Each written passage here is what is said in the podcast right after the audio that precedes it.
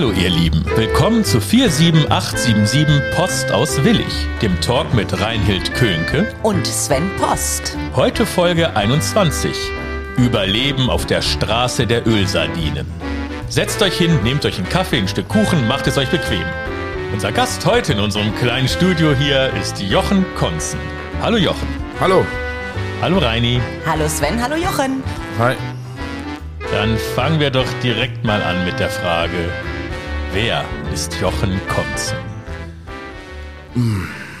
Ja, das sieht jeder wahrscheinlich ein bisschen anders. Also ich, äh, ich würde mal sagen, äh, Musiker, Künstler, Lebenskünstler. Also die Kunst des Überlebens ist so. Ne? Also, weil Musik, Sänger, ja, aber ich würde eher sagen, allgemeiner Performer, Lebenskünstler.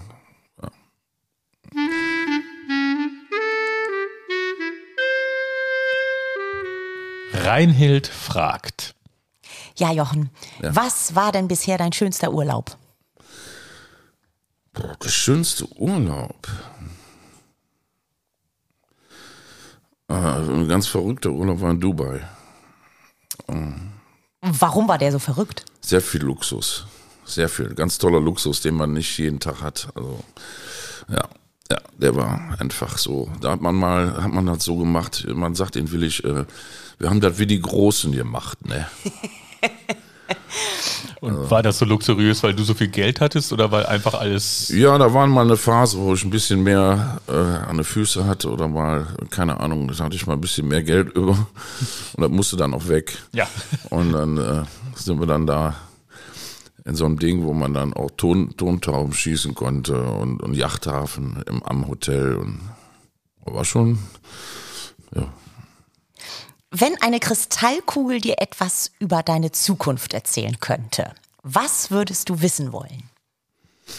äh, wie groß das Chaos noch wird. Also mein eigenes, also jetzt nicht das von der Welt ist ja eh schon lang, länger da, aber jetzt so mein eigenes Chaos ist schon, zieht sich wie so ein roter Faden immer durch mein Leben. Also es ist immer irgendwas. Und dann möchte man gern wissen, ob da mal irgendwann zur Ruhe kommt. Also, oder da dann das Chaos mal Pause hat. Das würde meine Frau auch interessieren, glaube ich. Was sollte deiner Meinung nach jeder mindestens einmal im Leben tun?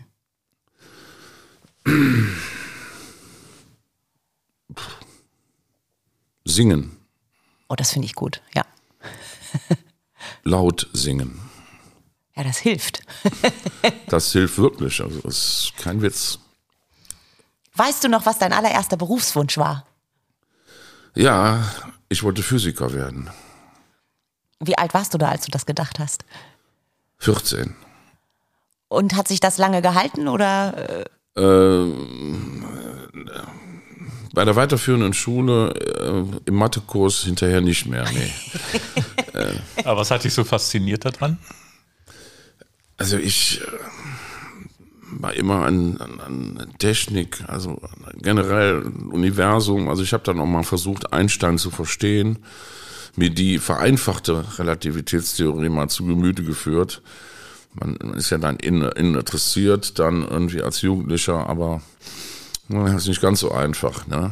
Also ich habe dann war aber in Chemie, Physik immer eins, zwei.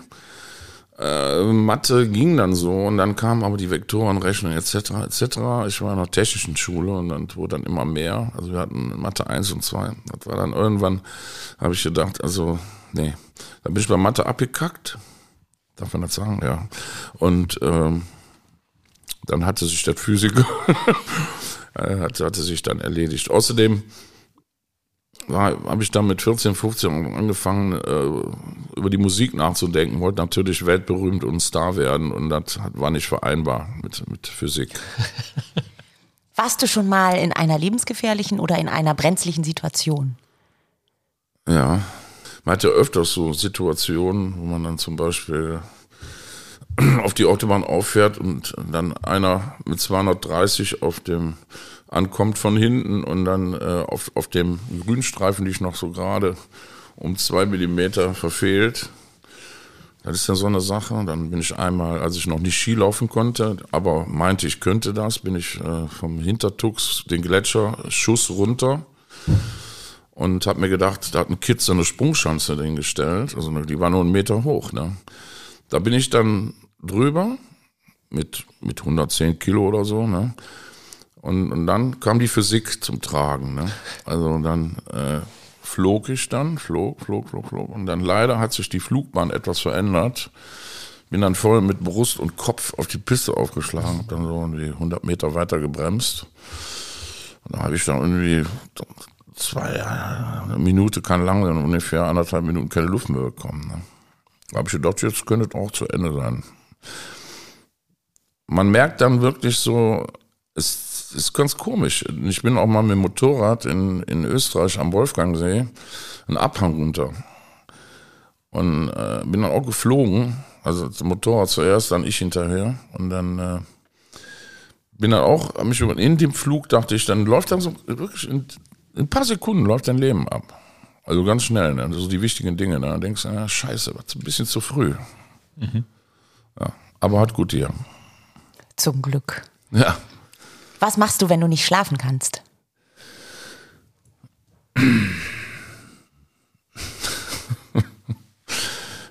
Geht nur Whisky trinken, weil alles andere hilft nicht. äh, man kann natürlich noch Schlaftabletten dazu nehmen, aber sollte man nicht. Brauche ich auch nicht. Ne? Aber ich bin ein sehr unruhiger Schläfer. Schlaf wirklich äh, wenig. Meine Frau sind viel, also die schläft mehr, sage ich jetzt mal so.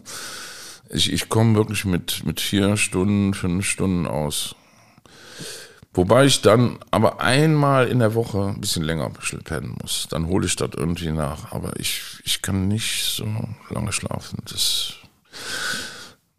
und um fit zu sein, manchmal muss ich dann überlegen, wenn du jetzt dann nur noch drei Stunden hast, wo du aufstehen musst, denkst du, machst du jetzt die drei Stunden äh, noch durch oder legst dich hin und sagst du, ja, aber es ist besser dann zwei Stunden nur zu schlafen, als wenn du in den Tiefschlaf kommst.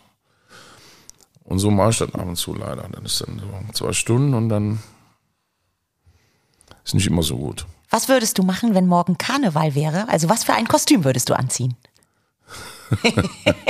da bleibt doch nur eins, oder? Bin ja schon mal über. Nicht Blues, sondern hey, Obelix. Obelix. Okay. Ja. Der hat mir immer schon gefallen. Der hat immer Hunger, hatte seinen Zaubertrank, brauchte der nicht. Aber Obelix ist ja immer oben ohne. Das ja, könnte kalt werden oben im Februar. Auch gut aus. Ja, ja das habe ich ja nicht bestritten. Ich meinte die Temperaturen im Februar. Jetzt kommt meine letzte Frage. Du strandest auf einer einsamen Insel. Was tust du? Ja, was macht ein Deutscher? Ne? Also der baut ein Haus, ne? gründet einen Verein mit sich alleine, weil da sonst keiner da ist und äh, ja, versucht und, und äh, versucht dann äh, auf Hilfe zu warten. Also, ansonsten wüsste ich jetzt auch nichts. Man kommt drauf an, was man dabei hat, ne? Ja, das stimmt. Hat man, hat man was, wie, wie sieht die Insel aus? Weiß Ach, auch nicht. Das darfst du dir ausdenken. Palme oder nur, ja, Palme. nur eine Palme dann oder so diese klassische Insel Sand und Palme. Ja, Sand und Palme ja. finde ich gut und ja, noch eine Kokosnuss. Dann kann man sich direkt nur ertränken eigentlich. Ne? Also. Nein, das ist natürlich eine größere Insel mit vielen Bäumen, verschiedenen Obstsorten und hübschen Mädchen. Ja, oder äh, zumindest äh, Federvieh, das man fangen und essen kann. Keine gefährlichen Tiere, die einen essen. So oh ja, da wäre schon eine, ich kann, ich kann diesem Tier nichts antun. Ja. Also früher war das mal einfacher. Wenn man damit aufgewachsen ist, als Kind so, wenn man Fisch, Fische, wenn man angeln war, man Fischköppen oder so, oder mal ein Huhn, einen Kopf abschlagen, das war ja bei uns normal auf dem Land. Aber heute kann ich das nicht mehr.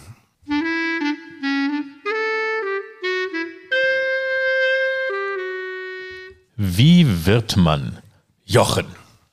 Du bist äh, hier heute als Sänger, Musiker, was hast du eben gesagt, Performer, Lebenskünstler. Äh, ja. Lebenskünstler. Ähm, wenn jemand dich so beobachtet auf Bühnen und denkt so, das will ich auch für mein Leben. Und diese Person ist jetzt so noch in der Schule und sagt, ich will Sänger werden. Du hast gesagt, du wolltest immer weltberühmt werden. Du bist auf jeden Fall weltberühmt in Willig. Äh, das kann man so sehen. Ne? Ja. Und äh, was 20 muss man machen? Umkreis, ja. Wie bist du das geworden? Ich glaube, also jetzt, um dann äh, den ersten Punkt einzugehen, jetzt, wie, wie wird man da, wie kann man so was werden? Man muss zwei Dinge haben, einfach ein bisschen Talent oder den Hang zur Musik, vielleicht auch ein bisschen Rhythmusgefühl. Dann habe ich das Glück gehabt, von Natur aus eine gute Stimme zu haben. Eine relativ gute Stimme. Ähm, ja, und dann muss man einfach den Hang zur Musik haben und natürlich äh, also man kann, kann sowas eigentlich nicht wirklich lernen. Also man fühlt das schon relativ früh, ob man dann so, so den Hang hat zur Bühne oder nicht. Also das war bei mir auch schon relativ früh als kleines Kind, ich war immer schon. Immer schon, wenn, wenn Verwandte, Bekannte da waren, habe ich immer Theater gemacht, offene Aufführungen gemacht oder irgendwas gesungen oder irgendwas habe ich gemacht schon als sechs, siebenjähriger. Also und das hat sich immer so weiter. Also man muss Talent haben und es hat, das kann man auch nicht lernen. Also bin jetzt nicht wirklich der hervorragende Sänger. Ich hatte zwar mal eine kurze Ausbildung beim Opernsänger, so, so ein Jahr, die bringt aber im Blues- und Rock'n'Roll-Bereich nicht wirklich was. Ne? Man kann, wenn man länger unterwegs ist, dann seine Stimme kontrollieren, aber mehr bringt das jetzt auch wirklich nicht. Also, aber die Stimme ist kräftig, die ist da und ich bin so eine Rampensau, sagen viele. Ja, also man muss einfach dann performen und das kann nicht jeder. Das hat man in sich drin oder nicht. Ja. Ja, jetzt gibt es ja den Weg, man wird gefördert und Musikschule, Unterricht, Unterricht. Das, das war nicht dein Weg, sondern dein Weg war dann eher. Autodidakt, ja. Und dann bist du in Bands gekommen oder hast gegründet oder wie ist das Ah, gekommen? ganz witzige Story. Also ich habe im Prinzip dann so mit sechs, sieben Jahren schon mit, mit, äh, mit Stöcken auf, auf Dascheimern und, und Eimern in der Küche rumgetrommelt. Ja. Und, äh, oder auf der, Couch, auf der Couch, auf der Lehne dann irgendwie so rumgetrommelt wie ein Wilder. So. Und hab das eigentlich immer bei und wollte dann, äh, als ich ein bisschen älter war, ein Schlagzeug haben. Äh, Das wurde mir verweigert, da ich immer so ein Hallodri war und wie nie was durchgehalten habe. Ich war in tausend Vereinen drin, Schwimmverein, Fußballverein etc. Alles immer nur, aber dann direkt abgebrochen, kein Bock mehr. Judo war mir zu viel Hin Hinfallerei und zu viel Rumgewerfe. Ne? Und äh, ja, und dann, als ich dann Schlagzeug spielen wollte, dann sagte man, ach nicht, schon wieder jetzt so ein Scheiß und jetzt hält er eh noch wieder, kauft er jetzt nicht so ein teures Ding und dann ist dann wieder nach einem halben Jahr vergessen. Ne? Dann habe ich mir das Geld selber verdient und bin dann, ne, keine Ahnung von gar nichts, und wie mit 15 und 16, und die, nee, der, der war schon älter, glaube ich. Also egal, auf jeden Fall bin ich dann nach Horten mit meiner Mutter äh, Düsseldorf und habe ein Schlagzeug gekauft. Null Ahnung, da stand eins, das sah gut aus, habe dann mitgenommen und bin dann tatsächlich mit dem Ding nach Hause, habe das im Wohnzimmer aufgebaut, habe ich hingesetzt und getrommelt. Und meine Mutter guckt mich an und sagt, woher kannst du das? Ich sag, weiß ich nicht, ich mach das einfach. Ich habe natürlich vorher schon auf den Dascheimern immer so, ne, und ich hatte gemerkt, okay, Rhythmusgefühl ist da. Ja, und dann habe ich dann, war ich Schlagzeuger, insofern. Erstmal für mich alleine und später dann direkt mit zwei Jungs eine, eine, eine Band gegründet. Man würde das heute, den, Begriff Punk gab es damals noch nicht. Aber das war eins, zwei, drei und durch, ne? Ja. Hauptsache laut. Und schnell. Und schnell. Ja. Und dann war meine erste Band. Und dann habe ich in diversen Bands Schlagzeug gespielt zuerst. Und zum Teil dabei gesungen. Weil die anderen so schlecht singen konnten. Zum Teil. Äh, oh, hoffentlich schon. Ja, ja. Und, ähm, Du hast ja, keinen Namen gesagt. ja, ja, eben. Und habe dann dazu gesungen auch, ja. Und dann äh, war ich dann als Schlagzeuger gar nicht mehr gut genug irgendwann mal, weil wir dann doch relativ relativ viel Erfolg hatten. Waren mit Golden Ehren unterwegs, Hermann Brot und so in Holland, aus Holland und viel in Holland und so. Und hatten dann auch mal als Vorband dann die mit Hermann Brot. Wir haben mal Brot spielen, Golden Earring und so. Und das war ganz interessant. Und wir waren wirklich gut eigentlich. Und eigene Sachen, nichts nachgespieltes. Und äh, ja, dann kam die Zeit, wo ich dann einfach nicht mehr gut genug war. Ich war zu faul. Ich habe da nichts dafür getan. Ich habe nie geübt oder so. Wie immer nur getrommelt, einfach. Ne? Und dann haben wir gesagt, der letzte Gig jetzt, ich steige aus der Band aus. Alles klar, dann, ach komm, dann singe ich einfach vorne mal und, und der neue Drama kann dann hinten spielen. Und so bin ich dann zum Sänger geworden. Weil dann äh, habe ich da vorne einfach eine Riesenshow ab- abgerissen. Ja, dann sagten die, das ist doch geil, dann bleibt das doch so jetzt, ne? Ja. Und das fand ich auch besser, keine Schlepperei mehr, ne? Ja, nur das Mikrofon und der. Keine Überei. Ja, Nee, das war gut, weil ähm, als Schlagzeuger bist du immer der Erste, der da ist und der Letzte, der geht. Ne? Der Erste muss aufbauen, als Letzter, der dann nach Hause fährt, mit viel Schlepperei. Und so hat sich das dann durchgezogen über verschiedene Bands und dann verdient man irgendwas damit und schlägt sich so ein bisschen. Ja, ja, da, damals war der, war der also was, wenn du jung bist, willst du einfach nur berühmt werden. Also das Geld verdienen, das war ja egal. Man hatte, man war ja noch versorgt zu Hause irgendwie ne, zum Großteil, da machte man sich gar keine Gedanken drüber, wirklich. Und ähm, ja, das äh, hat sich dann so verselbstständigt. Wir sind dann wirklich auch Plattenaufnahmen in Hamburg gehabt und so. Äh, und dann, wo dann auch, äh, nachdem wir hier im Umkreis schon relativ bekannt waren und auch egal wo wir auftauchten, war die Resonanz sehr gut. Dann haben wir in Hamburg, waren wir auf so einem Sampler drauf, haben wir Plattenaufnahmen gemacht. Äh, in einem bekannten Studio, was hat mir denn da der Erwin letztens erzählt? Da ist auch egal, auf jeden Fall haben auch schon berühmte Leute aufgenommen und die Platte, weiß ich gar nicht, ich glaube, die habt die gar nicht mehr. Die ist irgendwie verschwunden. Das, das ist dann wirklich mal tatsächlich auch gedruckt worden, war aber kein Riesending jetzt. Und da war aber dann die Frage, was machen wir jetzt? Werden wir Profis, werden wir nicht Profis? Und dann war eben halt der Gitarrist, der Klaus Holland, mit dem ich auch heute wieder spiele, witzigerweise nach, nach äh, mehreren Jahren. Der hat sich dann doch für seinen Beruf entschieden. Das war ihm sicherer, weil er sehr talentiert ist und äh, war und ist und äh, auch ein super Stückeschreiber war. Und äh, ja, der hat dann gesagt, ich entscheide mich dafür. Ja, und dann war ich im Prinzip, der dann die Texte macht und er die Musik. Wenn er dann raus war, war die Band kaputt. Also konnte man keine Profis werden zu dem Zeitpunkt. Und dann gab es andere Bands und dann Ja, also man hat ja dann, ich war immer, immer in der Musik irgend- irgendeine Band gehabt, klar. Also es war dann immer also mal Deutschrock, mal, mal Englisch, also alles kreuz und quer durcheinander. Aber man hat ja noch ein Leben da, da, parallel dazu. Ja. Also du würdest quasi sagen, wenn man, äh, also du würdest quasi sagen, wenn man sein Leben mit der Musik bestreiten will, durchhalten, bisschen Talent haben, dranbleiben, sich durchbeißen, auch, äh, auch mal verschiedene Positionen, Drummer, Sänger, ausprobieren. Man muss halt den Drang haben, nach vorne zu gehen. Ein bisschen üben kann nicht schaden. Vielleicht Ja, auf jeden. Fall. Ich meine, also der, der äh, damals der, der Angelo, dieser, dieser italienische Opernsänger, der mich da ausgebildet hat, der, der sagte, die Stimme war schon, meine Stimme ist schon relativ kräftig, sag ich jetzt mal. Der meinte, hätte ich früher angefangen hätte, so in jungen Jahren, hätte ich aus mir äh, in der klassischen äh, Oper oder sowas werden können. Also Ja. mit einer richtigen Ausbildung.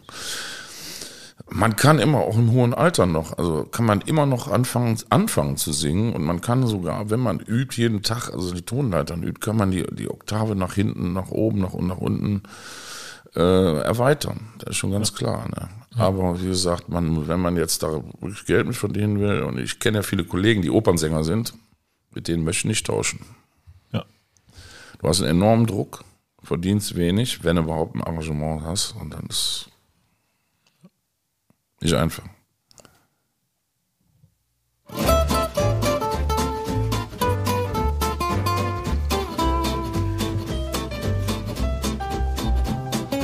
Verrückte Tatsachen.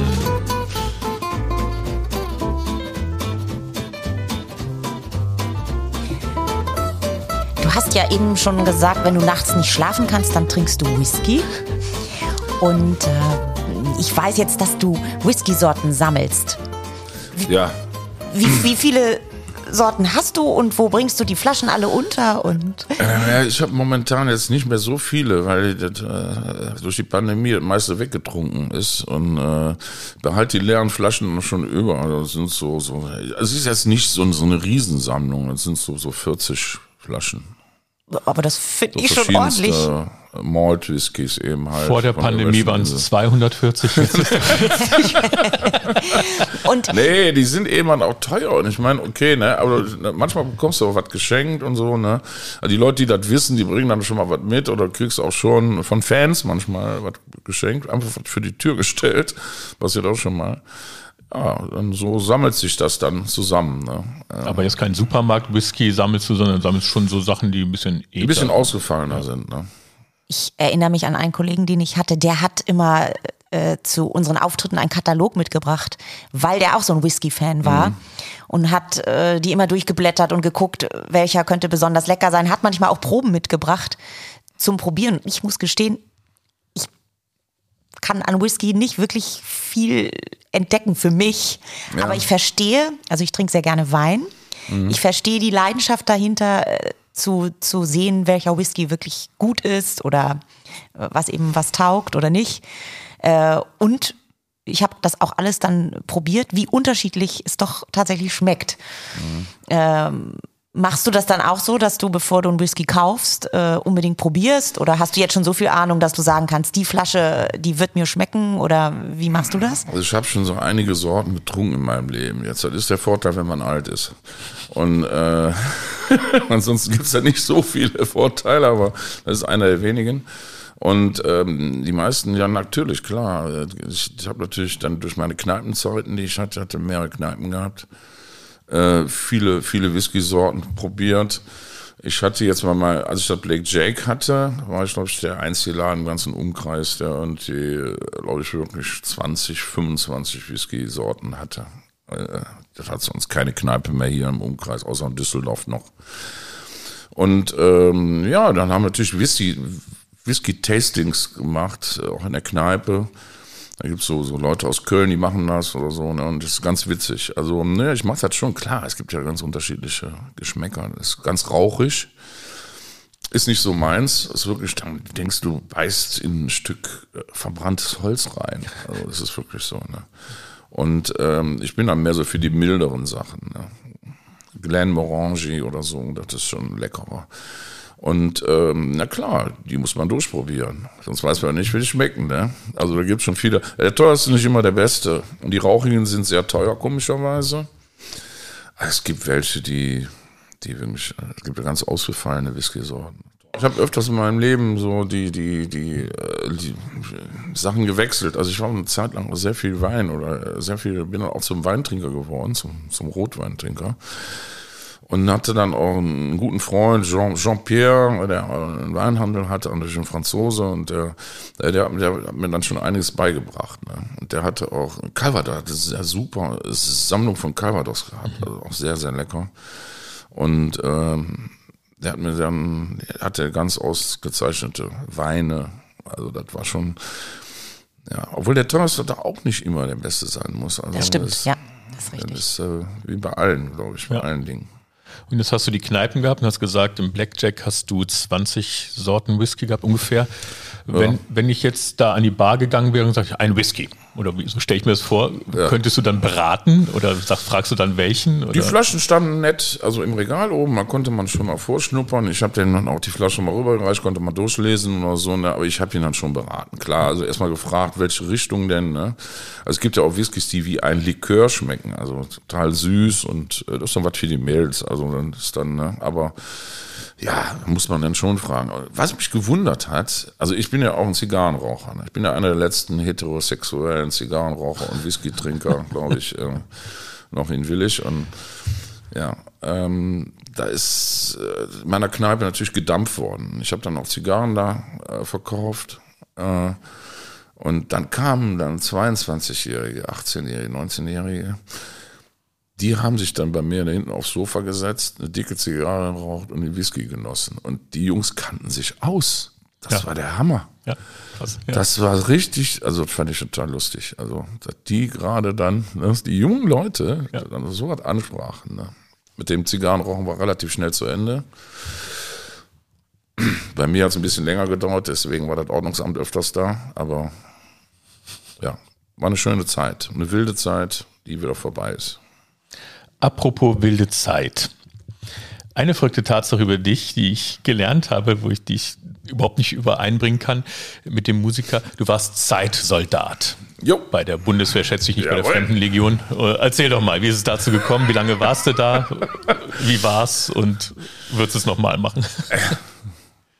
Aus heutiger Sicht wäre ich vielleicht sogar da geblieben. Wärst du versorgt. Sicher, genau. Ich wäre jetzt schon lange durch, versorgt und alles und so weiter. Also ich kann gut mit Menschen umgehen und äh, habe mich da auch relativ gut ein, eingefunden. Also ich wollte nicht zum Bund. Bin gemustert worden, wie das damals so war, wie jeder andere auch. Ähm, leider war ich dann tauglich. So, dann habe ich erstmal lange Zeit nichts mehr gehört. Ich habe doch dann immer, ich habe eine Schreinerlehre gemacht, dann wieder mal Schule, dann wieder mal was anderes, dann wieder Schule. Und immer wenn ich in der Ausbildung war, wurde das natürlich dann verschoben. Und mit 21 habe ich gedacht, ich bin durch, die ziehen mich nicht mehr. So, da hatte ich aber schon, äh, war schon verlobt, hatte schon eine Wohnung, ein Auto, alles. Und dann kam plötzlich der Bund und sagte, du musst jetzt da und da nach Koblenz. Dann habe ich gesagt, hallo? Dann bin ich ganz, ganz schnell, habe ich denen geschrieben, nein, ich habe mich doch bei der freiwilligen Annahme gestellt, ich will, will doch Zeitsoldat werden. Ne? Und bin dann ganz schnell, habe ich mich angemeldet dann da. Und was soll ich dir sagen? Die haben mich tatsächlich genommen. Also sag mal so, zwei Kilo hätten gereicht, dann hätte ich, dann mich nicht genommen. Ah, okay. Du warst an der Grenze. Ich war an der Grenze. Ja, und dann, äh, ich hatte das Glück, zu der Zeit noch Z2 machen zu dürfen. Also das war jetzt nicht dramatisch. Ich war jetzt kein Zeitsoldat für 20 Jahre oder so, sondern Z2 eben halt. Das ist heute nicht mehr möglich damals. Deshalb, was heißt das? Für zwei Jahre. Okay, ja. Ne? So, dann mit einem guten Verdienst dann aber. Ja. Während ja die ich Wehrpflicht damals noch ganz gute 18 Monate war. ne? Das ist ja eigentlich gar nicht so weit weg davon. Ne? Oder Ja, wie sie hatte Fachhochschulreife, hatte einen Beruf, die wollten natürlich mich haben irgendwo, ne? War irgendwie schon ein bisschen, äh, das war eigentlich ein guter Mann, ne? Für die jetzt da. Und bin natürlich zu den, habe ich dir gesagt, ich gehe wohl zu den Pionieren, wenn schon. Weil ich wollte natürlich nach Krefeld versetzt werden. versetzt werden, was dann auch tatsächlich geklappt hat. Ich habe auch ein bisschen Glück gehabt immer dann. Ne? Und ja, da war, war eine witzige Zeit, eine verrückte Zeit. ja. Ich war der Einzige, der andere Soldaten hatten eine Destillieranlage in ihrem Spind, zum Teil. Und ich hatte ein Schlagzeug in meinem Spind. Also ich hatte ein extra Spind mit, mit einem Schlagzeug und äh, hat sich schnell rumgesprochen. Ich habe dann immer, ähm, äh, ich musste, wir hatten sehr viel Wache schieben müssen in Koblenz, weil alles ist. Das äh, Bundeswehr Zentralkrankenhaus, die, die Generäle, das ist alles, Bundeswehr Hundeschule und, und, und. Da muss man ständig irgendwie Wache schieben. Und ich habe dann immer, wenn frei war, habe ich mein Schlagzeug durfte ich oben auf dem Kompanieboden aufbauen und durfte da trommeln. Aber immer nur eine Stunde. ja. Und habe dann auch bei der, bei der Abschlussfeier nach der Grundausbildung haben wir im Wald dann mein Schlagzeug aufgebaut und haben dann da wilde Sachen gemacht, ja. Das heißt, ein paar hundert Jahre vorher wärst du der Trommler gewesen, der vor der Armee in die Schlacht gegangen wäre. Ja, ja, ja. Nee, nee, nee, nee, nee. So blöd vorne vorziehen, sie erschießen lassen, das hätte ich ja nicht.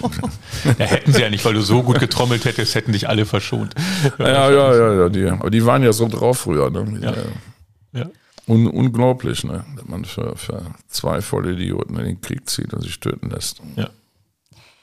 Also ich habe jetzt gehört Zeitsoldat, dann hast du eben erwähnt, dass du eine Schreinerlehre gemacht hast. Ich will jetzt wissen, wie viele Berufe hast du ausprobiert oder angefangen oder ausgeübt? Was gehört noch dazu? Muss dann immer überlegen. Also wie gesagt, ich wollte ja Physiker werden, hat dann nicht geklappt. Dann wollte ich Architekt werden. Äh, habe dann also erst eine Schreinerlehre gemacht, Hauptschulabschluss, dann äh, eine Schreinerlehre gemacht, dann Berufsfachschule, Fach, Fach äh, Oberschule und dann Fachhochschule, Architektur in Aachen. Äh, habe mich aber nur eingeschrieben und gemerkt, ich war auch schon damals, habe gesagt, so ein super Architekt bist du eigentlich nicht. Also ich wollte mich auch immer selbstständig machen, habe gesagt, ich weiß nicht, ob das dafür reicht. Und ich dachte, alle machen Architektur, jeder macht Architektur. Ne? Und dann habe ich gesagt, nee, nee, ich wechsle jetzt auf Kultur und Wasserbau. Kultur und Wasserbau sind die Jungs, die dann, also das ist sehr vielseitig. Da geht vom Deichbau bis zum bis zur Planung der Stadt, wenn der Kanal aufgerissen werden muss. Und ähm, du musst dich dann irgendwann entscheiden. Da habe ich mich auch noch eingeschrieben. Ich glaube, ich war einmal kurz in der Uni und dann habe ich eine Kneipe aufgemacht. Weil das, Wie alt warst das, du da, als du deine erste ich. Ähm, Kneipe aufgemacht hast? Da war ich, muss ich tatsächlich überlegen, 22 oder 23. Okay. Und Kneipe ist ja auch Kultur und Wasser habt ihr auch verkauft, insofern ist gar nicht so weit weg. Ne? Ja, das Alt-Willig kennt ihr ja in Willig, glaube ich. Und äh, das war dann meine erste Kneipe. Also die, der, der Andy hat das damals zehn Jahre gemacht. Der hat, ich glaube, der hat auch am meisten Geld verdient, aber der hat das wirklich ganz gut gemacht. Und als das frei wurde, war so eine Kultkneipe damals. Und äh, ja, da war die Chance da. Der hat mir das angeboten. Und dann habe ich gesagt, mit meiner Frau, also mit meiner damaligen Frau, dann machen das. Hm? Ja. Und dann ging's los. Und dann hast du das noch nie gemacht, aber hast quasi Learning by Doing, man muss ja einkaufen. Also ich habe vorher dann schon als Ka Ka Kaminbauer auf dem Bau gearbeitet. Ne? Das habe ich zum Beispiel gemacht. Dann war ich fast Bierfahrer bei der Handbrauerei. Dann ähm, kam, wie gesagt, dann diese, diese ganze andere Zeit. Dann war ich immer selbstständig. Ich habe eine Werkzeugverleih gehabt, ein Kindermodengeschäft, äh, eine Spedition, eine kleine. Also ähm, war dann mal auch als Fahrer immer mal zwischendurch, hatte Führerschein 2 inzwischen beim Bund äh, gemacht, habe dann immer zwischendurch ähm, also einem Lebensmitteltypen Konserven rund gefahren und Tiefkühlfrost. Und der hat mir dann gemeint, ich wäre zu schade zum Fahren, also ich wusste jetzt Würstchenvertreter, bin dann Würstchenvertreter geworden, bin dann so Was macht man als Würstchenvertreter?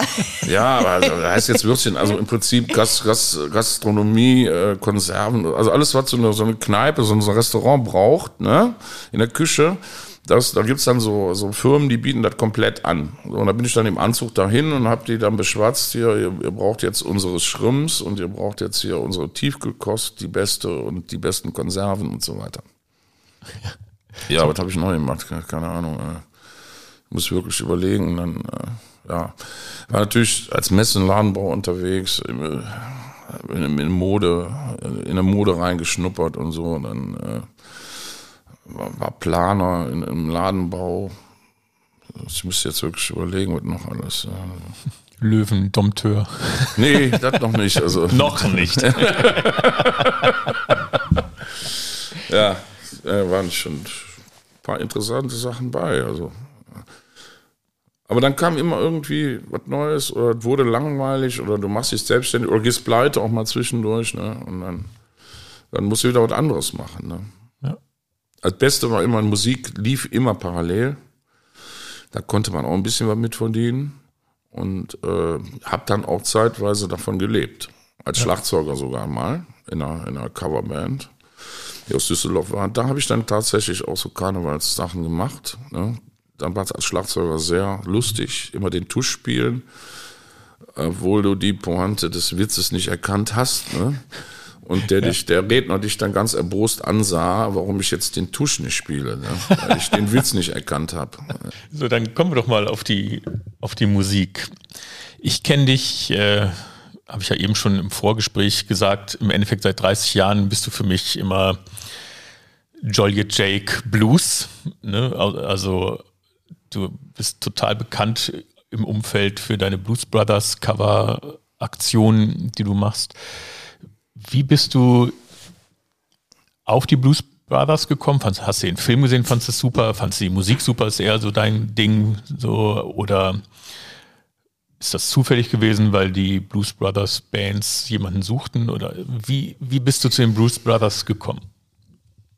Ja, also wie gesagt, Musik habe ich ja immer begleitet. Und äh, das, das ist eigentlich gekommen, ich, als ich das Calypso hatte, das ist äh, in Willig kennst den Kreisverkehr. Äh, mhm dann, äh, wo, die, wo die Esso ist da. Äh, da gibt es ja diese Pizzeria jetzt, das war damals meine Kneipe.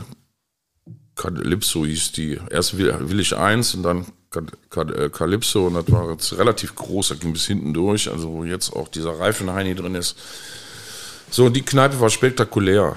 Das war einfach so und äh, wie immer, das war immer chaotisch. Da eine Nachtkneipe, man blieb dann bis morgens um sechs. Ne?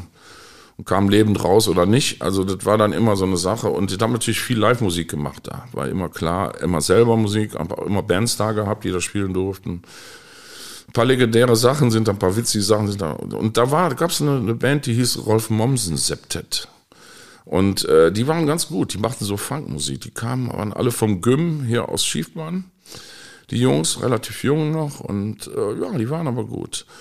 So, und dazu haben wir dann immer montags, wenn Ruhetag war, habe ich keinen Ruhetag gemacht, sondern habe mit Kumpels dann selber getrunken in meiner Kneipe und haben dann eine Party gemacht mit irgendwas. Und ich war einer der ersten, der Videos gezeigt hat auch. Also ich hatte so alte Fernseher, Riesenklötze in den Ecken, relativ große Dinger, die teurer waren damals noch. Und habe dann da Musikvideos laufen lassen etc. Und wenn wir frei hatten, haben wir dann den holländischen Sender drauf gehabt. Und wir saßen dann da so beim Bier und wir abends ein bisschen was gegessen und Anna, Anna hat immer gekocht und dann lief dann der Film Blues mal aus irgendwie, das war so 84, glaube ich. 85, muss das, 85, 86 muss das gewesen sein. Habe ich den dann das erste Mal gesehen. Mhm. Auf Englisch, also lief der in Holland äh, eins oder zwei, ich weiß nicht mehr. Und ich sehe das Ding und guck da, ich denke, Alter, ist das ja geile Mucke, ne? Und sag dann da zu meinen Jungs, ich sag, who the fuck macht das keiner? Ey, guckt euch der, ey, spürt ihr das nicht, dieses, dieses, das ist der Hammer. Warum macht das keine Sau? Ne? Und dann war das sofort, das war für mich klar, das, das, das müssen wir machen irgendwie. Äh, ich habe dann, äh, komm, so ein bisschen, äh, habe ich immer der Blues und der Rock, Rock'n'Roll, so ein bisschen war die Stimme auch da, so meine Stimme da so aus dahin geht dann immer so ein bisschen begleitet. Und das war einfach, das, das war das Ding, ne? diese Blues-Soul-Mischung. Und ja, ich gedacht, oh, the fuck macht das keiner. Und mich faszinieren Bläsersätze und oh, generell Bläser oder Orchester auch. Mhm. Und ich fand diese Bläser und dann die Bläser dazu. Ne? Und mir war direkt klar, wir müssen die Originalbesetzung machen. Also nicht irgendwie fünf Leute, wo der Keyboarder und die, die Sounds da, der Bläser mitspielt, sondern da müssen Live-Leute ran. Ja, dann hatte ich das Glück, dass diese, diese Funkband, die da war, Rolf Momse Septet, im Prinzip, die waren fertig. Also die, ja. die gab's. Die waren noch relativ jung und die hatten Bock drauf. Und dann haben wir angefangen. Und dann haben wir in meiner Kneipe, haben wir dann geprobt und äh, hatten dann relativ schnell die Songs. Damals gab es noch kein Internet oder sowas. Anfang der 80er war das alles noch in den Kinderschuhen. Das heißt, wir mussten die Texte raushören eine englische Freundin von mir hat die damals rausgeschrieben und dann uns die Texte dann mehr oder weniger falsch oder richtig, mehr oder weniger so ein bisschen, äh, ne? Ah, das war eine, eine Höllenarbeit. Und dann hatten wir ja keinen Elwood. Ja. Der war, oh, was machen wir denn da jetzt? Also Elwood ist der lange dünne und Jolly Jake ist der genau, kleinere, nicht so der dünne. Der kleine dicke, genau. ja, dann, ja. Also die Band war im Prinzip fertig. Die war verdammt gut, hat einen Höllenspaß gemacht. Und äh, wir haben dann nicht, sind dann abends in Disco. Das war auch ein Zufall. Und, und äh, bin ich so oft in die Disco gegangen, in Village. Und dann äh, war ich in der Disco und dann war da so ein, so ein verrückter Typ. Und der hat so total verrückt getanzt. Eigentlich auch, wo du merktest, das ist nicht der typische Disco-Gänger, sondern der ist ein bisschen schräg. Ne? Der hat so wild getanzt da. Und der hatte schon einen im Tee, ne? Und dann sind wir zu dem hin und haben gesagt, mal, Kennst du die Blues was? Und sagt er, welche Stelle soll ich dir auswendig sagen? Englisch, Deutsch. Ich, ich habe den 20, 25 Mal gesehen. Ich sage, kann nicht sein. Ich habe den selber höchstens dreimal gesehen damals. Ne? Ist jetzt nicht wahr. Kannst du denn singen? Ja, weiß ich nicht. Nö, glaube ich nicht. Ich sagte, hast du denn Lust, das mal zu testen? So als, wir machen gerade so eine Band, so, oh, ja, geil, klar, mache ich, ne? Ja, und dann ist der, der Bernhard Hahn war das damals, ne? Der ist dann zu mir hingekommen in die Kneipe. Und dann haben wir getestet und dann stellte sich raus, der kann gerade singen, ne? Und der hat sich dann im Laufe der Zeit das immer besser drauf geschafft und auch Mundharmonika spielen drauf geschafft. Und das ist der, der lebt das auch, genau wie ich, so ein bisschen. Und wir haben uns direkt gut verstanden, waren wirklich wie Brüder, sind wir auch heute noch. Das ist der Hammer. Also wir verstehen uns blind. zusammen auf? Ja, ja, klar. Ja. Wir verstehen uns blind. Also ja. ich habe jetzt mehrere Elwoods, drei, vier Elwoods, weil ich ja in fünf, sechs Bands spiele in ganz Deutschland. Ja. Also jetzt, einige sind inzwischen weggestorben. Die Bands sind, existieren nicht mehr. Aber also jetzt sind es eigentlich nur noch zwei, zwei Bands, mit denen wir unterwegs sind. Und das ist ja nicht nur singen, sondern die machen ja Show die ganze Zeit. Ne? Also die tanzen, Ja, also ja. ein, äh, entweder tanzt einer, der andere singt oder beide und das ist alles anstrengend und viel Gehüpfe und viele Sprünge. Ja, ne? ja, der Witz war ja dann, dass ich auch, äh, ja, kein Fliegflack, aber einen, einen doppelten Ratschlag oder Ratschlag, so kann ich, äh, na, jetzt ich mach den heute nicht mehr, sieht nicht mehr so elegant aus und äh, Ja. ja, das rechte Knie macht's nicht mehr so mit, aber irgendwann geht das alles nicht mehr. Aber nee, ich habe das jetzt doch, ja, wenn, ich eine Flasche Whisky hab, dann, dann geht das auch schon nochmal. Im Baden-Baden letztens hat das nochmal geklappt. Aber im Normalfall macht's nicht. Aber das war dann mal ganz witzig, wenn der Dicke dann auch noch einen, einen doppelten Genau. Ratschlag kann. Ne? Ja. Dann waren die Leute natürlich aus dem Häuschen. Ne? Das war dann meistens besser als die ganze Show. Aber nee, das ist viel Show, wie bei den Original Blues, Blues war das auch, weil die sind ja, sind ja Schauspieler, keine wirklichen Sänger. Der Jake war jetzt nicht der Supersänger. Ne? Er war einfach nur ein extremer Typ. John Belushi. Ja. Joe Belushi, genau. ja. Und die haben ja auch angefangen, einfach nur so aus Mist, das einfach mal zu erfinden bei Saturday Night Live. Ne? Und Ja, war schon ein bisschen durchdacht. Also die, die, die gab's ja schon, die, die, die haben das schon, also ähm, der, der ähm, Dan Aykroyd hat das schon so ein bisschen durchdacht, glaube ich. Also die Story, der ist ein sehr, sehr, sehr geiler Bluesliebhaber. Übrigens, der hat auch die ganzen Musiktitel ausgesucht, der kannte sich wirklich aus. Und um das jetzt abzukürzen, war in der Saturday Night Live Show, fehlte irgendwann mal eine Band, die kam nicht. Und dann haben die gesagt, okay, wir rufen ein paar Jungs an. Und die hatten damals ja Saturday Night Live, konnten die besten Musiker von Motown Records äh, mal eben rüberkommen lassen, die es gab in Amerika. Und dann haben die gesagt, okay, wir verkleiden uns als Geheimagenten und, und spielen Soulman, so ungefähr, jetzt mal abgekürzt, ne? so ist das gelaufen.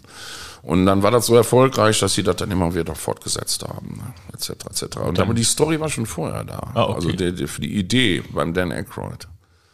Der Film kam dann später, ja. ja. War schwierig mit dem John Belushi. Der hat noch mehr getrunken als ich jetzt. ja, und alles andere auch Will schon genommen. was heißen.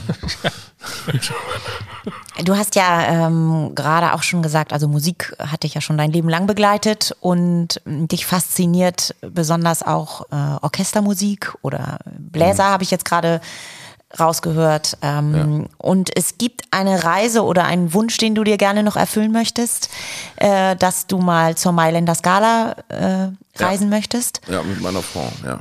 Und ähm, ja, und Verona erleben möchtest. Nochmal, ja. Warst du schon mal da? Ich war mal da, ja. Das ist aber schon länger her und da habe ich das nicht so wahrgenommen. Ich war relativ angetrunken und äh, musste damit, musste damit in die AIDA. Ja. War dann aber so fasziniert. Ja. Und äh, ja, Verona ist sowieso erstmal wunderschön. Ja, also, und äh, ich kann nur jedem empfehlen, wenn man ein richtiges, super leckeres Eis essen will, der muss nach Verona fahren. Da gibt's eine Eisdiele, die machen ein Eis, das ist so groß wie so ein Einmachttopf, ne? also so ein Riesending. Ne? Das ist Wahnsinn, unglaublich. Nee, aber die Musik, dann AIDA ist schon, boah, das ist Wahnsinn. Die bauen ja die Arena wirklich nur dann teilweise komplett um, nur für diese AIDA-Festspiele. Ne? Also fasziniert dich äh, die ganz andere Musikrichtung, Oper, Orchestermusik. Also gibt es da für dich auch eine Faszination auf jeden Fall. Ja, wie das so ist, ne? Also ich sag mal, als junger Mensch Operette, als älterer dann eher die Oper. Also es ist dann, ähm, das habe ich meiner Mutter zu verdanken, die, die auch sehr musikalisch war. Wir hatten bei uns ein paar Leute in der Familie, die relativ, die sehr musikalisch waren und meine Mutter auch. Die war Gitarristin auch in einem, äh, in einem Orchester kurzzeitig und äh, sehr gute Tänzerin. Und äh, der habe ich zu verdanken, dass ich so vielseitig bin. Also gab also alles mögliche Klassik, äh, Rolling Stones, äh, Jazz. Also ich bin mit allem aufgewachsen und Schlager, alles, deutsche Sachen. Ähm, das hat sich bis heute so fortgesetzt. Und die hat man auch gerade so Moldau, Smetana etc. etc. Das ist so meins, ja.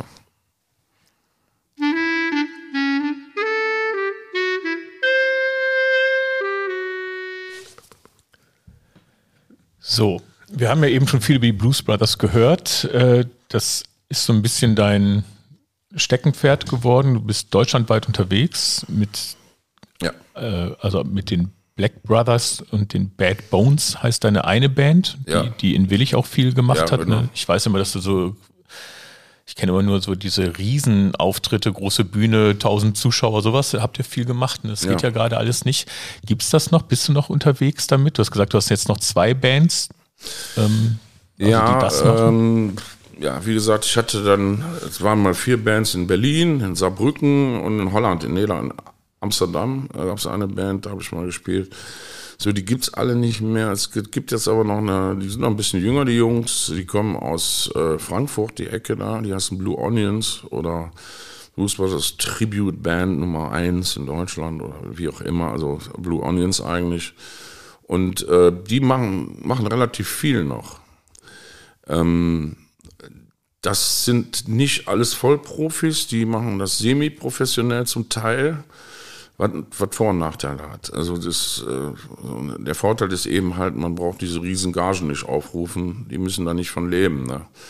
Man kann dann auch schon mal für weniger, das ist natürlich für uns natürlich von leben, ist nicht ganz so gut. Aber äh, ja, die spielen da relativ viel. Und dann machen wir jetzt der letzte große Auftritt äh, in der Zeche Bochum im November, in so, oder Oktober, Oktober, ja, da hat das noch geklappt, ging das ja, ansonsten ähm, ist momentan sind da hatten sehr viele Sachen jetzt schon wieder, wären jetzt schon wieder zwei Sachen gewesen, alle abgesagt. Ja, wegen der Pandemie, nur falls das in zehn Jahren mal gehört wird. Ähm, ja. Also das heißt, das merkst du schon logischerweise, wie alle, wie wir ja auch, äh, dass Jobs wegbrechen. Ähm, aber ihr seid quasi in Wartestellung. Also wenn man euch engagieren will, würde es gehen. Ne? Ja, also sind ja zum Glück bis März alle Sachen abgesagt erstmal. Und dann die anderen, die anderen noch nicht. Ja. ja, da will ich hoffen, da sind ein paar dicke Dinger bei in München, ein Riesending und so. Also dann ist dann, teilweise sind auch richtig große Sachen dann mit Riesenaufwand. Und da ist natürlich ein bisschen Planung vorher. Das ist dann immer jetzt momentan sehr schwierig für die Veranstalter. Die, die gehen ja ein Risiko ein. Ja.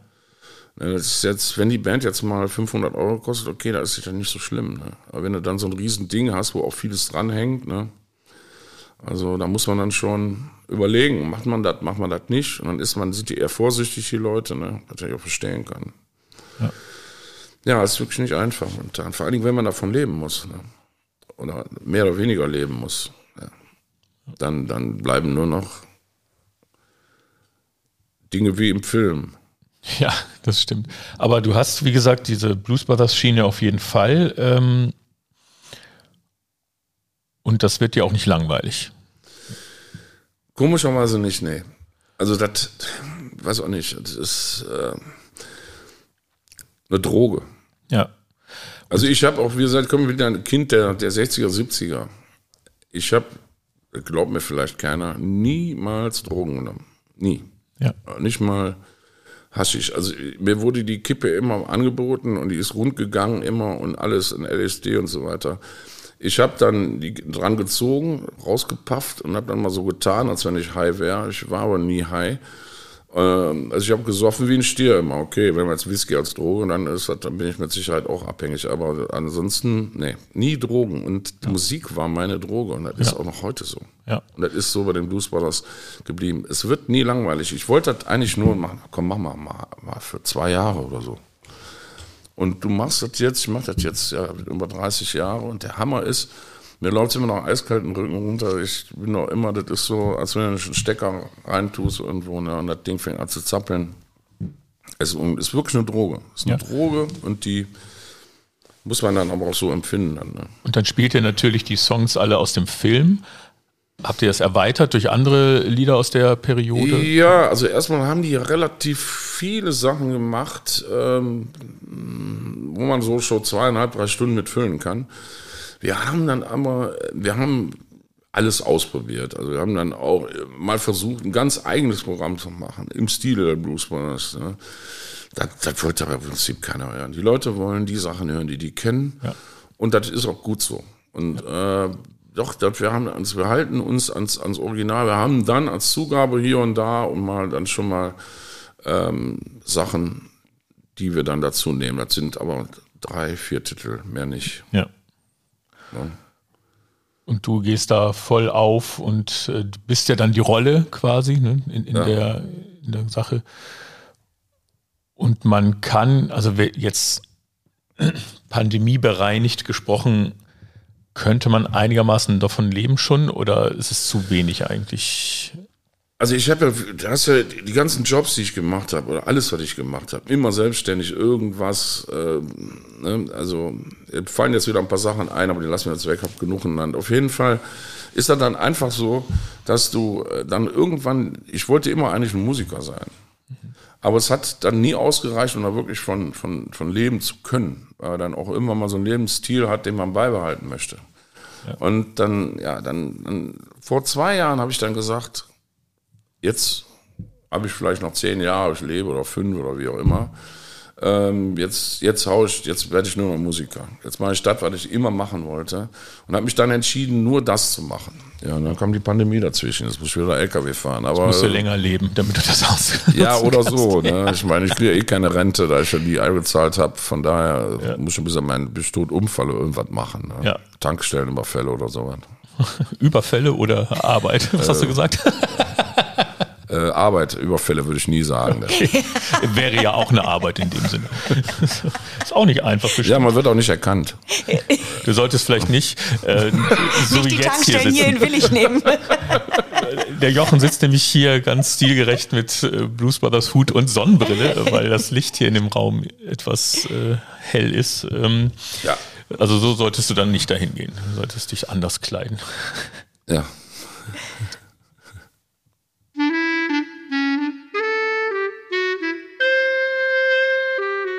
Entweder oder Fragen. Jochen, was magst du lieber, den Sonnenaufgang oder den Sonnenuntergang? Den Sonnenuntergang. Du steckst in einer aufregenden Situation. Reagierst du temperamentvoll oder kontrolliert? Temperamentvoll. Magst du lieber gestreifte oder karierte Kleidung? Gestreifte. Aber du hast heute ein kariertes Hemd. Aber er mag es äh, vielleicht ja. nicht lieber. Das hast du gefragt. Das stimmt. Aber die gibt es irgendwie nicht, Streifen. Ich habe auch einen ganz mit Streifen. Ja, hing, das hing vorne. Schaust du lieber Komödien oder Horrorfilme? Komödien, Horror ist Horror. Trinkst du lieber Kaffee oder Tee? Kaffee. Du gehst auf die Kirmes. Fährst du Achterbahn oder Kettenkarussell? Kettenkarussell. Was magst du lieber, Staubsaugen oder abspülen? Beides nicht. Bist du abenteuerlich oder eher vorsichtig? Früher abenteuerlich, heute vorsichtig. Bist du Träumer oder eher Realist? Ein Träumer. Du bist in einer Talentshow. Vor Tanzen oder vor Singen? Beides.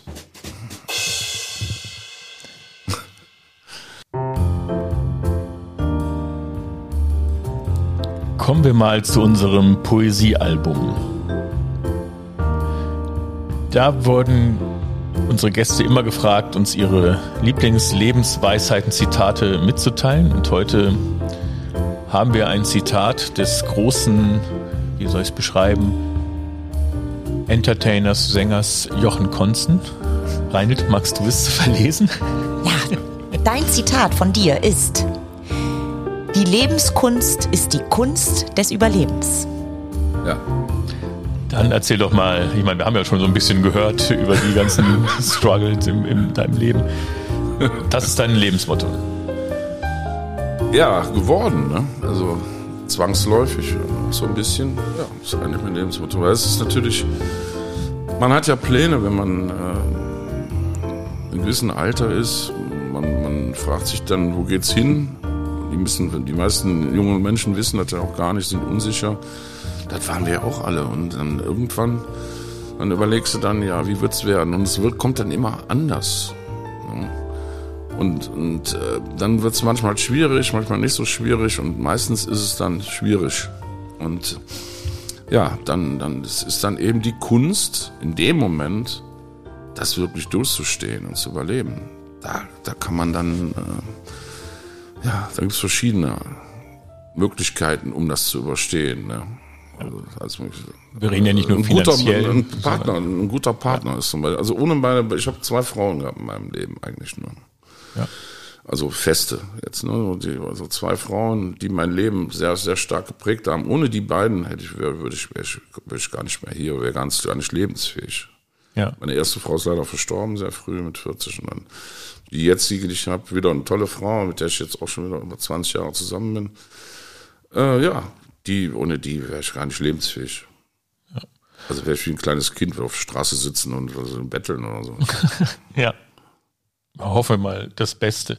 Dein Lieblingsfilm ist, oder einer deiner Lieblingsfilme ist Canary Row, Ja. heißt der, nach einem Roman von John Steinbeck. Ja. Auf Deutsch Die Straße der Ölsardinen. Jetzt Genau. erklärt sich unser Podcast-Titel Überleben auf der Straße der Ölsardinen.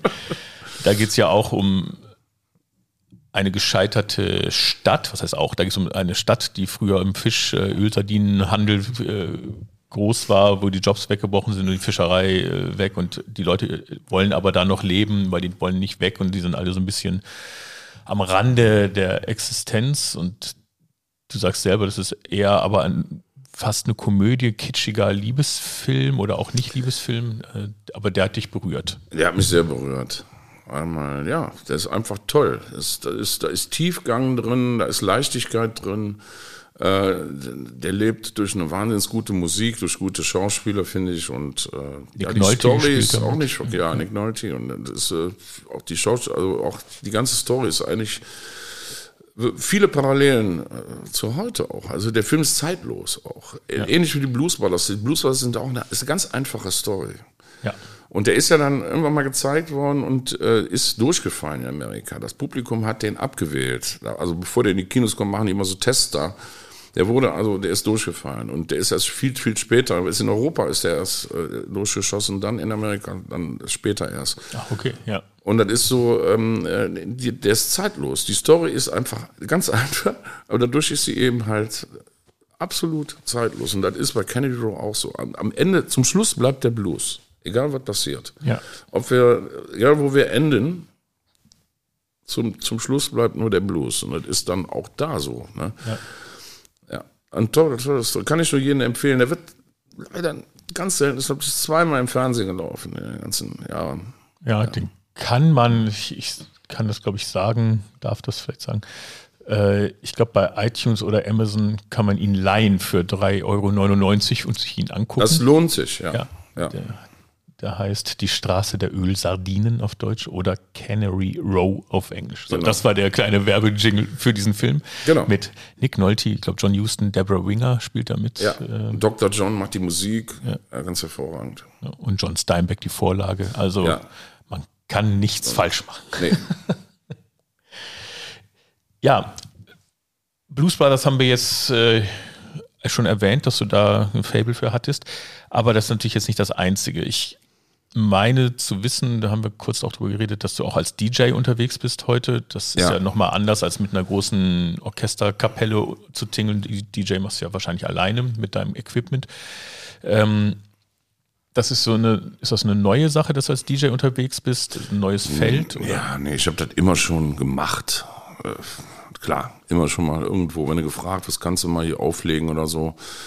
Ja, das immer schon mal gemacht. Nur dann, wenn du irgendwann davon leben willst, muss natürlich dann ganz ein bisschen professioneller angehen. Dann, ja, und dann äh, machst du das eben halt auch. Ne? Man ist dann so ein bisschen, äh, ist immer wie eine Hure, ne? Als Musiker, ne? Das ist einfach so. Du machst alles, du verkaufst dich dann ein bisschen, aber es macht, es, der Witz ist, ist egal, was ich mache, es macht mir trotzdem Höllenspaß. Ich mache sehr gerne Schlagerpartys. Ja. Mag ich wirklich gern, weil das bringt genauso eine gute Stimmung wie, wie alles andere, wie Rock'n'Roll eigentlich. Und Werden moderierst du manche, dann da werden manche mich vielleicht verkreuzigen. Oder ich gehe zum Beispiel hin, hör, muss mich ja mit neuer Musik auseinandersetzen. Und ich finde dann, es gibt ja diese, die Leute sagen, ah, früher war die Musik viel besser und so. Klar, die war, war natürlich gut. Und viele junge Leute hören die heute auch noch, ne, mich dann auch wundert. Aber es gibt natürlich trotzdem ganz hervorragende neue Sänger und neue Performance und es gibt super geile neue Musik auch in den Charts. Das ist nicht alles Müll. Also da muss man schon mal reinhören. Wenn, wenn man richtig reinhört und richtig, dann merkt man auch, dass da richtig gute Leute sind und auch Leute, die singen können. Ja, toll, mache ich gerne. Ich mache gerne Haus und Hip-Hop. Äh, Also House Techno bin ich jetzt als DJ nicht so unterwegs, weil ich einfach dem, dem Typ nicht entspreche. Aber ähm, ich mache es trotzdem. Die Leute wundern sich dann immer, dass ich da auch Ahnung von habe. Ich produziere sogar ein bisschen, bisschen Techno und, und ein bisschen House. Machst du ja selber. Ist relativ einfach. Und äh, macht das total gerne. Also ich mache Schlagerparty, ich bin da, habe keine Berührungsängste. Das ist manchmal ein Fehler, weil die Leute mich nicht einordnen können. Ne? Oder die kommen da nicht drauf. Ne? Also die sagen, die, die meisten verbinden mich immer nur mit den Blues Brothers und mit dem Blues und mit dem Rock'n'Roll. Das ist auch so, weil ich eigentlich am besten kann, sage ich jetzt mal. Aber ich mache natürlich ganz, ganz, ganz, ganz viele andere Musikrichtungen. Und wenn du dann diesen Abend bestreitest, dann spielst du dann in Anführungszeichen nur die Songs ab oder moderierst du, machst du Stimmung? Was ist das ist unterschiedlich. Erstmal kommt es darauf an, was es ist, ne? So, und dann kommt es darauf an, wie sind die Leute drauf. Du merkst das relativ früh. Also es gibt nichts Schlimmeres, als wenn der DJ zu viel quatscht, ja. Dann geht dir der hinterher so was auf den Nerv, ja. Ähm, also man darf, dann muss man, da kriegst du ganz schnell ein Gefühl dafür und da muss man eigentlich auch haben als DJ. Das ist eigentlich viel wichtiger als auflegen, weil da kann ja jeder und ein paar Dinger raussuchen und jetzt sagen, ich spiele jetzt das, spiele das. Also einmal muss muss einen Erfahrungsschatz haben, dass du weißt, welche, wo was zu suchen ist und wie die ungefähr heißen oder wie die Band heißt und so weiter und so fort. Und das zweite ist, man muss ein Gespür haben, wie man, wo man ist. Wie sind die Leute drauf? Was sind das für Leute? Ne? Und danach richtet sich das. Manchmal kannst du die, machst du da, ziehst du deine Ein-Mann-Show ab und die findet alle super, ja. Und manchmal hältst du dann besser die Fresse. Das ist dann ja. so. Und das ist, äh, da muss man, das merkt man auch ganz schnell. Und du würdest überall auflegen, Partys, Hochzeiten, Scheidungsfeiern. Äh, ja, also, genau. Ja, ja, ja. ja also, das ist ja meistens dort ja nicht so lange von der Hochzeit bis zur Scheidung. Aber das ist dann, äh, ist ja, aber länger als den Abend, den du auflegst, hoffentlich. ja, das schon, ja, ja.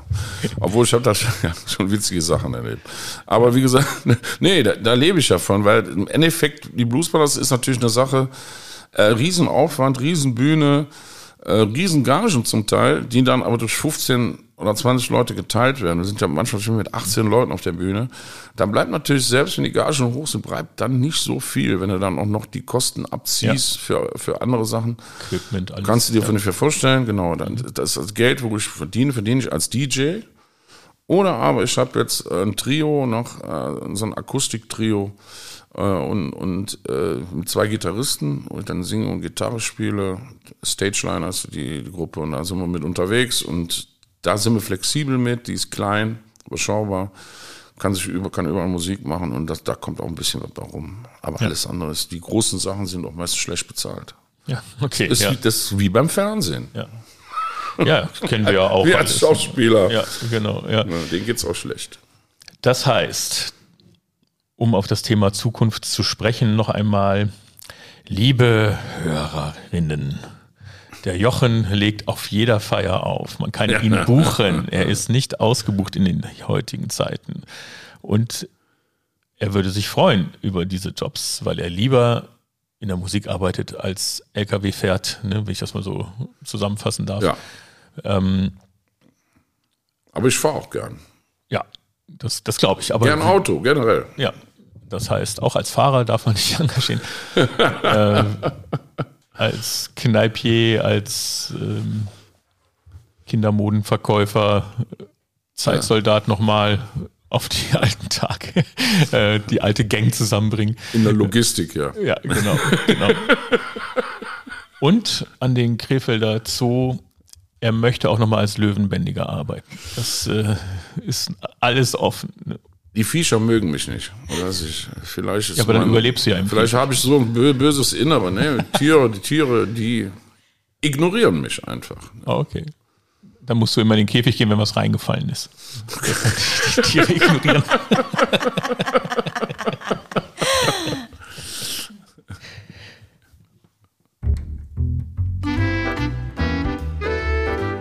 ja, liebe Leute, das war's schon mit unserer kleinen Jochen Konzen Show hier. Das war 47877 Post aus Willig mit der Folge 21 Überleben auf der Straße der Ölsardinen. Vielen Dank, Jochen Konzen, dass du heute da warst. Ja, danke euch auch. Vielen Dank, Reini. Danke, Sven. Danke, Jochen. dann folgt uns doch auf Instagram, Twitter, sozialen Medien, wo ihr uns seht. Ihr könnt uns gerne schreiben. Die Links und Adressen sind immer unten zu sehen. Wir freuen uns auf eure Rückmeldungen.